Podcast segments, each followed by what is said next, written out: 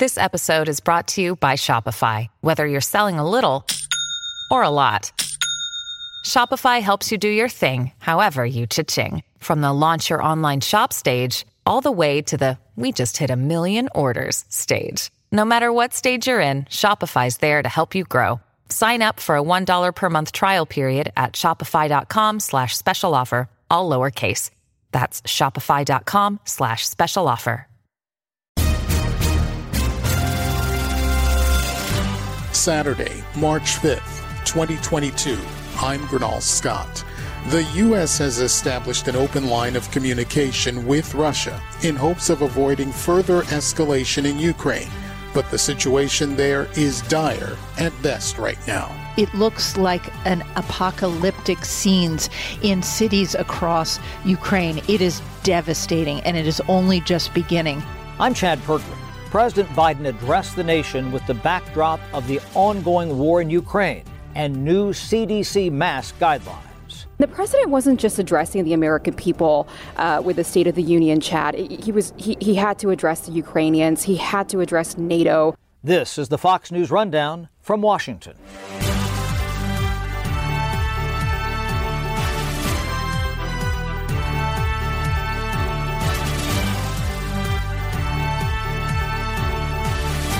It's been more than a week since Russia and its massive military force invaded Ukraine. Several major Ukrainian cities have defied the odds, thwarting Russian attacks since the invasion began.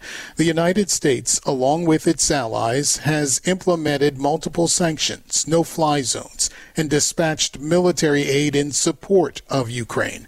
But the situation as it stands today appears to be a battle of dwindling hope for Ukrainians defending their land and their sovereignty. The Russian military, about 92% of those 150,000 forces and ballistic missiles and other armaments, heavy armaments that were surrounding Ukraine, are now moving in three directions. Fox News national security correspondent Jennifer Griffin. On both the capital city, Kiev, as well as uh, several significant cities. The second largest city, Kar- uh, Kharkiv, has been facing very, very heavy bombardment, um, as well as cities down in the south. So, this, the Russian military is moving, grinding along with the goal of taking over all of Ukraine.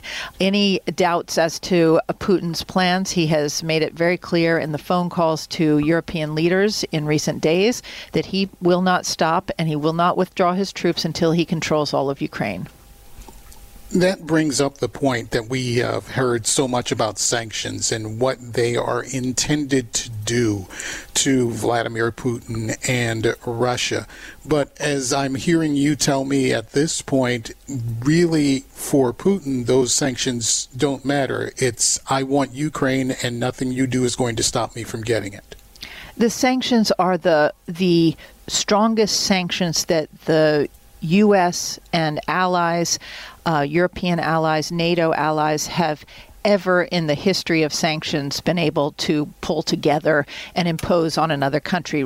Putin and Russia have basically put themselves into the category of Iran and North Korea. They're they do not have access to their uh, central bank reserves, which Putin was planning to use to finance his military action, his war in Ukraine. Um, there are indications that he, I mean, that that he is closing down his borders. He has taken all the media, all the any media that's independent, offline in Russia, so the Russian people don't know what's happening inside Ukraine. He all the independent uh, stations that that you know might have been able to to broadcast what was happening in Ukraine they were all slapped with $15,000 fines and, and are threatened with going to jail if they report any negative news about what's happening in Ukraine with regards to the Russian military and the number of civilian casualties. We're seeing carpet bombing of, of civilian areas. We are seeing artillery shells hitting uh, residential areas. It looks like an apocalyptic scenes in cities across Ukraine. It is devastating and it is only just beginning. But Putin is shutting down all access to the outside world, to his own people. Um, Facebook, Twitter, all of those Google, he has now made it so it's impossible for young Russians to get any information.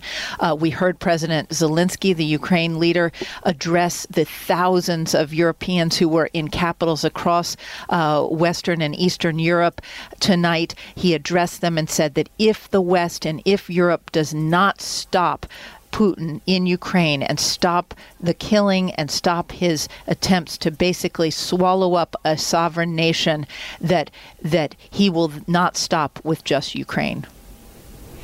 If there has been any inspiring part about this conflict, it's the stand that the Ukrainian people are taking do you get a sense or have do you have a sense as to how they are holding up? They are being brave and fighting these russian troops uh, as they advance towards kiev uh, how are they holding up uh, as you've been able to glean from from your information they're being slaughtered right now. We are seeing scenes that we haven't seen since World War II inside Ukraine. They are the toughest fighters and and the bravest leaders that I've witnessed in my career of covering war, which spans now 26 years. And yet the scenes of devastation in terms of civilian casualties, the types of weapons being used that are not precision guided weapons, uh, the women, children, grandmothers, the already 1 million Ukrainian refugees have flowed into Poland and neighboring Hungary and Romania the Pentagon expects that up to 5 million refugees will flow into Europe, but it could not end there. There are 44 million people under attack tonight inside Ukraine.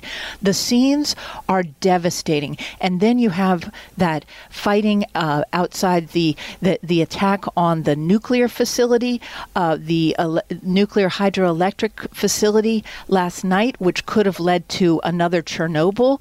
Uh, the situation in Ukraine is a tinderbox. It is something something that everyone should be concerned about, and it is not clear how this is going to end. As far as Americans in Ukraine, have they evacuated? Or are they headed towards Poland? Are they already there? Many Americans did evacuate because the State Department had, had been warning for so many weeks, if not more than a month, that they needed to leave. And so the 82nd Airborne has been based over in Poland, and it, with the idea that they would help any Americans that, that were, were coming across into Poland. Most of those uh, refugees, all of them at this point, are coming overland, but they were able to get flights out uh, before the fighting, before the uh, invasion began on February 24th.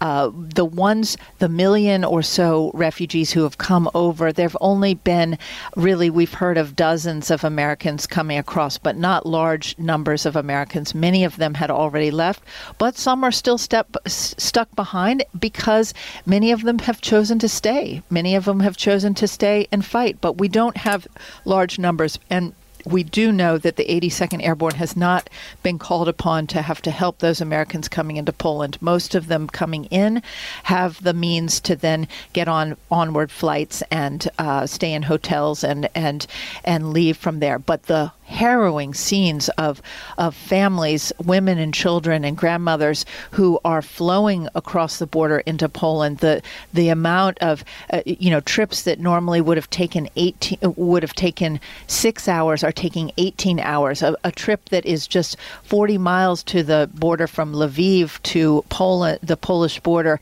that 40 miles, which should have taken less than an hour, is taking in um, 12 and 15 hours to for those people, and many of them have to walk, and it's cold, and the and the the trauma that you see in the eyes of these refugees crossing into Europe is something I haven't seen in a long time. Just a couple of other things for you. I know you've got a lot going on in, and we appreciate your time, Jennifer. Thank you so much. Um, as far as and we and we know the president of the United States talked with leaders of Poland on Friday. We understand the vice president of the United States, Vice President Harris, will be in Poland to start the new week. Uh, any ideas as to uh, what her itinerary may be? Is, is she going to be uh, firsthand seeing some of the activities of the military folks there? Well, I imagine that that um, that she would be meeting with the um, 82nd Airborne leaders who are there. But more importantly, and the reason so many U.S. military and uh, civilian leaders are going to Poland is that they are trying to bolster NATO's eastern flank. They want to reassure the Article 5 NATO allies. Remember, Article 5 suggests an attack on one is an attack on all. And the real concern is how to contain this terrible war to Ukraine and not allow it to spill over to Poland and the Baltics, because that would then require the U.S. and its allies to get into what would, in essence, be a war with Russia. And both with those uh, parties being nuclear powers, that is something everyone is trying to avoid. Last thing I have for you is I know the United States NATO allies have been supplying Ukraine with a lot of equipment. Where do we stand with that? And this this is a constant flow that's going into Ukraine at this point it's a constant flow and it's been incredible. We had a briefing this morning to get some uh, an idea of how much weaponry has actually been flowed in even after the Russian invasion. Um, the, every day since the invasion, uh, U.S. military assistance uh, in the form of weaponry has been flowing into Ukraine, which is incredible since no U.S. planes are flying in at this point.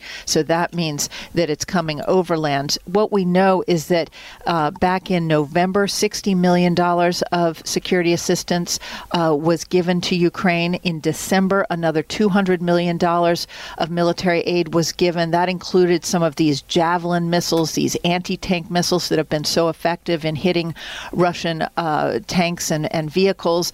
By the end of January, all of that $200 million had been delivered. And then just last Friday, 350 more million dollars of U.S. military aid was announced by the White House. And we're told about 70% of that has already, in recent days, gone into Ukraine. This, in terms of my experience, is, is the fastest that I've ever seen uh, military weaponry uh, flow into a war zone. Usually it takes months to get permissions, but a lot of this was pre positioned, and now it's been compressed into a process of, of hours, not days, and days as opposed to months in terms of getting these weapons to the Ukrainians. The problem is there's an endless need for more weaponry, and what President Zelensky really wants is for NATO to set up a no fly zone to stop the, the Russian military from bombarding his people. The problem with that, and we've heard from NATO leaders as well as the, the White House and Pentagon, uh, there's no plan to set up a no fly zone because uh, it would be very difficult to do so given the fact that Russia a nuclear power and it would very quickly find U.S. warplanes and Russian warplanes fighting each other over Ukraine, and that's something everyone wants to avoid. It is a devastating and a very dire situation in Ukraine. Uh, I know a lot of Ukrainian families in the United States are following this very closely as we are. Jennifer Griffin, national security correspondent for Fox News. Jennifer, thank you so much for getting us up to speed and up to date and, and continue your great coverage. Thank you so much. Thank you, Gurnal. Thank you. This episode is brought to you by La Quinta by Wyndham. Your work can take you all over the place, like Texas. You've never been, but it's going to be great because you're staying at La Quinta by Wyndham. Their free bright side breakfast will give you energy for the day ahead. And after, you can unwind using their free high speed Wi Fi. Tonight, La Quinta. Tomorrow, you shine. Book your stay today at lq.com.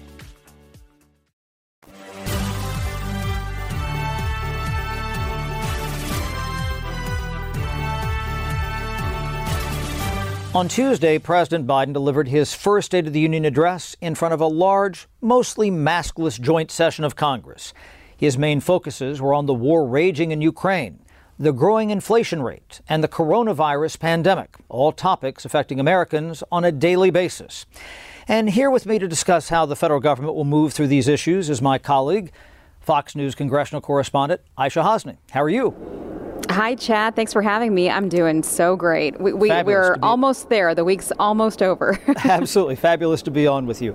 What was your take on seeing a mostly masked, unmasked House chamber? We haven't seen yeah. that in quite a while here. What was that like? No, no. I'm sure you'll agree with me. It was a little jarring, right? To see all those smiling faces. I mean, people hugging, maskless, when just hours prior to that, everybody around here was still wearing a mask. I mean, the timing of this, Chad, uh, has raised a lot of eyebrows. You can't avoid it. Uh, the mask mandate dropping right before the State of the Union raised a lot of eyebrows. Now, to be clear, let's just make it perfectly clear the decision was made by uh, the attending physician, right? It also coincided with the DC mask mandate being lifted. So, you know, Democrats obviously saying we're following the science, but you know, Republicans and critics saying, Are you, though? Are you following the science or are you following politics? So we had Republicans blasting Democrats.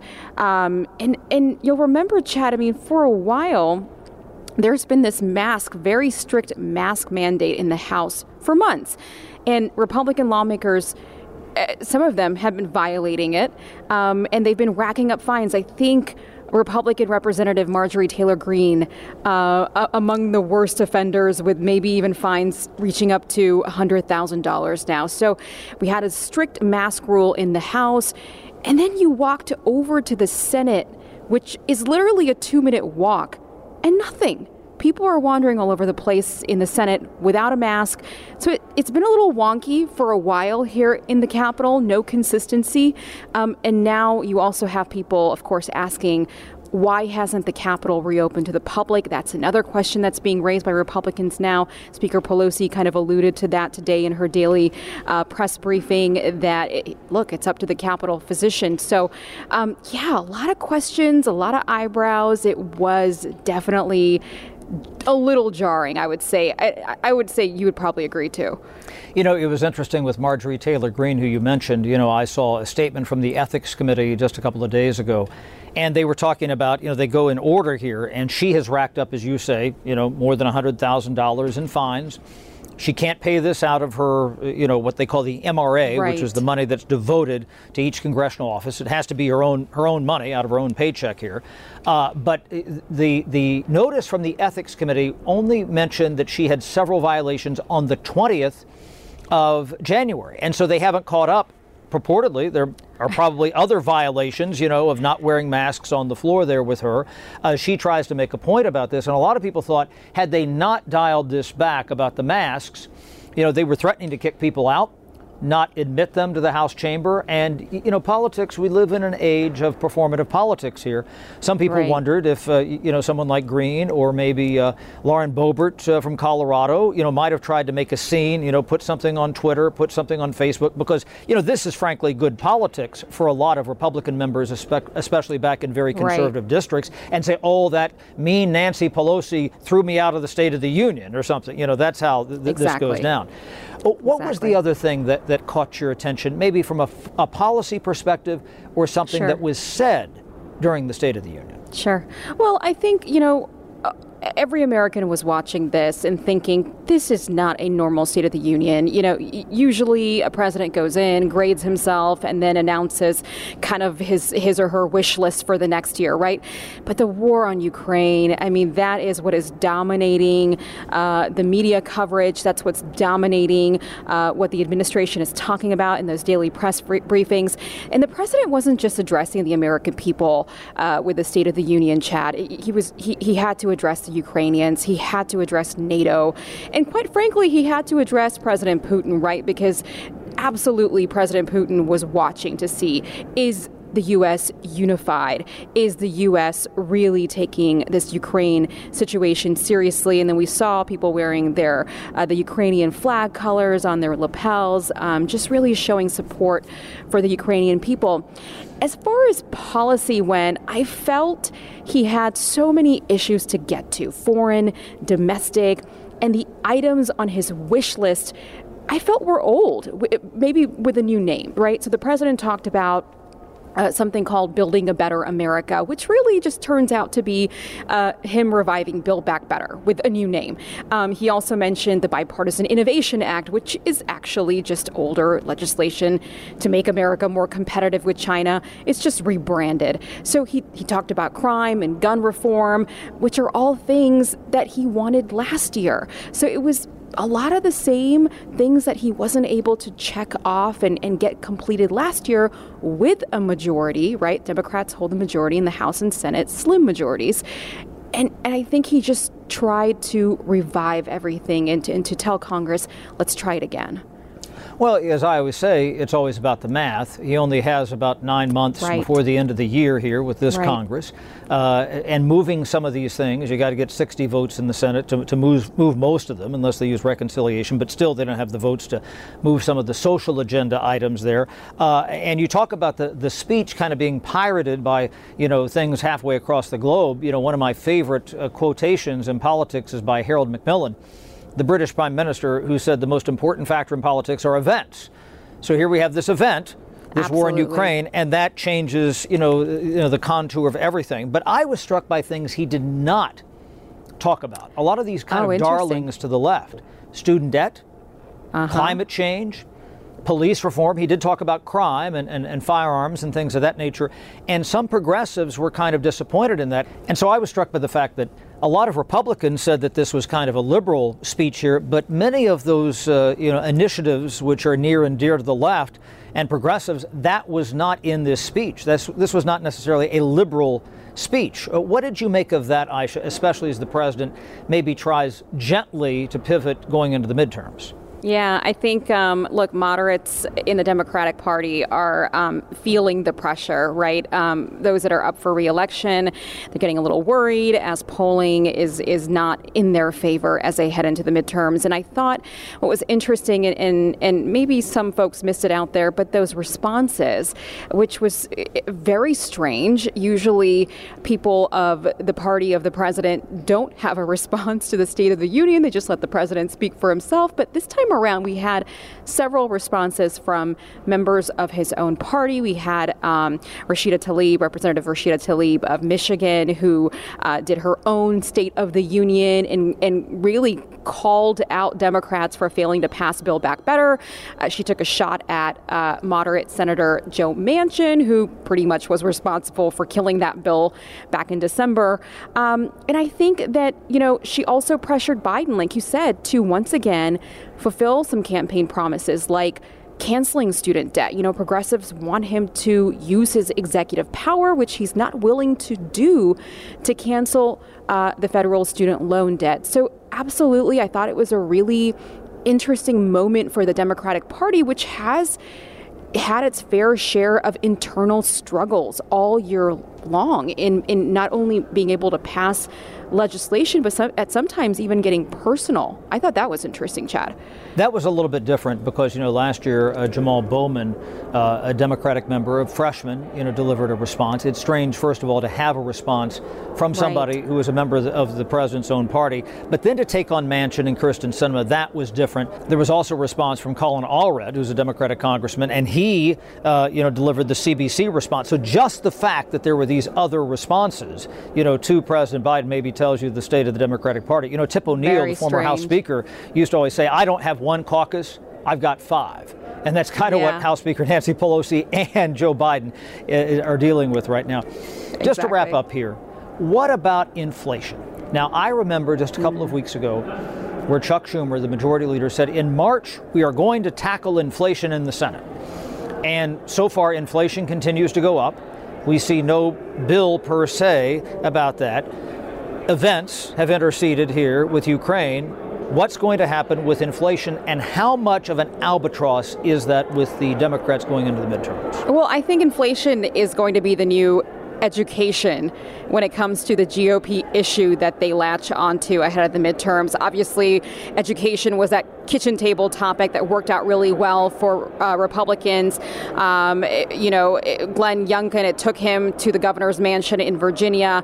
I think that um, not only COVID politics, you know, um, mask mandates and, and, and, and vaccine mandates, um, but I think also inflation. I mean, there's a reason why Iowa Governor Kim Reynolds was chosen as uh, the person to make the GOP response. You know, she's much like Florida Governor Ron DeSantis. She's this rising star among conservatives. She's been a very loud critic of COVID mandates, but she also touched a lot on inflation. She touched on inflation, foreign policy in her response and this strategy, this kitchen table topics, right? What is affecting the American wallet, the middle class, your average American in the heartland, people that I've grown up with in Indiana? What are they talking about? What do they want to see ha- come out of Washington? And, and right now, it is all inflation. It's gas prices. It's it's you know bills, energy bills rising. It's what's coming out of the pocketbook. So I think they're going to nail, they're going to hit that hard, and they're going to try to connect with that audience. And I think, you know, obviously the GOP feels like they are the party that can connect with that audience. You know, Democratic uh, Congressman Tim Ryan from Ohio, who's running for the Senate, uh, he talked about some of these economic issues, uh, tax cuts, uh, the child tax credit, some of those things that were elements of Build Back Better, and said, you know, if we put some of those things in to help the working person, you know, he's from Youngstown, Ohio, that part of the state, you know, the Rust Belt and, and, and the heart of Trump company, uh, country, certainly in the 2016 election those types of issues, if the Democrats are able to do something on that, great. But, uh, you know, the time is slipping through the hourglass here. Uh, they're going to deal with the confirmation of, uh, you know, Judge Jackson between now and the 1st of April. Yep. Uh, that's going to take a lot of oxygen away from the Senate, uh, let alone move something through the House. And historically, what they have found is that they need to kind of have this all etched out in the mind yeah. of the voters. Yeah. The die has to be cast by about May. And so right. there's not a lot of time here, and, and that's the problem over the summer months because people I, and saying, I have, this is where we are. And I have a question for you, Chad. I mean, obviously, you know, this was a very important speech for Democrats. It, it's the leader of their party.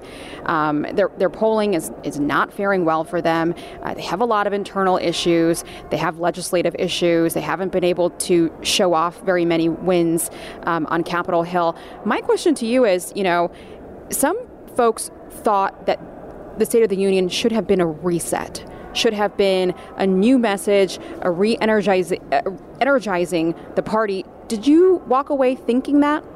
Not really. Uh, I mean, yeah. I mean, both parties immediately retreated to their corners. Some of it was in a State of the Union like this, you look for a flourish or something. You know, it could be rhetorical uh, maybe you know calling out individual members in the House chamber there, members from the other party, saying I can work with you on border issues, or I can work with you. You know, mention some people by name. And that really didn't come up. And, and that's why some people thought that this was a very Biden esque speech. It was in the middle, so they needed to kind of do that. You know, if they go out and talk about defunding the police or other left wing ideas, that's not going to work. Uh, it was reasonably well delivered. The actual mechanics of the speech were good. You know, the president sometimes is criticized on that score, so that wasn't uh, really a problem. Uh, although Mitch McConnell flagged the fact that he said the only time Iran was mentioned was a mistake. He said the Iranians when he should have been talking about the Ukrainians. That was just a, a verbal flub during the speech. But that said, this was not a reset. It wasn't something dramatic. And I wonder if it's hard to do a reset like that politically in the middle of a pandemic, especially with a war uh, like the nature of Ukraine raging in Europe. That's going to be, you know, very hard, and that's the that's the challenge that Democrats face. But you know what? Weird things happen in election years. Obviously, things are trending uh, toward the Republicans here, but sometimes they can step in it. Uh, we've, we, have we have seen Republicans do this before, and it's just not Democrats, uh, Republicans. It's the idea that, you know, we saw Republicans in 2010 and 2012 nominate candidates for the Senate that just could not win. They were too extreme. And there's some concern about some of the candidates and some of the people running there too. And will that backfire? But the, the margins, as you well know, are so narrow, it is going to be they very are. hard for Democrats to hold on to both the House and the Senate. And we have fall. no idea how long this war on Ukraine goes. I mean, it's it's feeling very eerily similar to what happened in Afghanistan, and and and that sort of you know people moved on fairly quickly from that. I just don't see this going away anytime soon. I think it's going to drag, and it is not going to look good for you know members of the Democratic Party that, that really need to get back to work on domestic issues and, and really show the American people look, this is what we've done, and this is what we can continue to do for you. You're right. There's going to be limited news oxygen for them to talk about yep. these things, and this cuts two ways. Sometimes, if you're, you know, you're the party in charge, and the voters aren't pleased with you, then this suddenly takes the the spotlight off of you for some reason. But it also makes it harder to get things through. And as you say, you know, if this moves further into Europe, or God forbid something far worse, or America gets dragged into this, the one thing that I keep hearing, and I have talked about with members and, and, and other national security experts is what happens if there's a shooting across the border, or you know we've got thousands of American troops now in Eastern Europe and Poland yeah. and, and close to the border, and you have a Mogadishu type situation, or something worse, you know Archduke Ferdinand or something. This is the way these things happen. You know, there's a line from Stephen King where he said there were too many shaky hands holding too many lighters around too many fuses. And so little things can happen here that can make this into a conflagration. Well, in the in the world we're living in, Chad, I mean, anything can happen in the next nine months. I mean, look at what we've gone through. Absolutely. just since COVID, you know, just since I mean, remember and what happened two right impeachment before trials. COVID? Yes, with, exactly. exactly. so. Well, Harold Macmillan, events, right? All right. Well, Aishah, this was great. It was fabulous to talk to you, and I hope we'll have you back you again sometime well. soon. At Evernorth Health Services, we believe costs shouldn't get in the way of life-changing care, and we're doing everything in our power to make it possible. Behavioral health solutions that also keep your projections at their best? It's possible. Pharmacy benefits that benefit your bottom line? It's possible. Complex specialty care that cares about your ROI? It's possible. Because we're already doing it. All while saving businesses billions. That's Wonder made possible. Learn more at evernorth.com/wonder.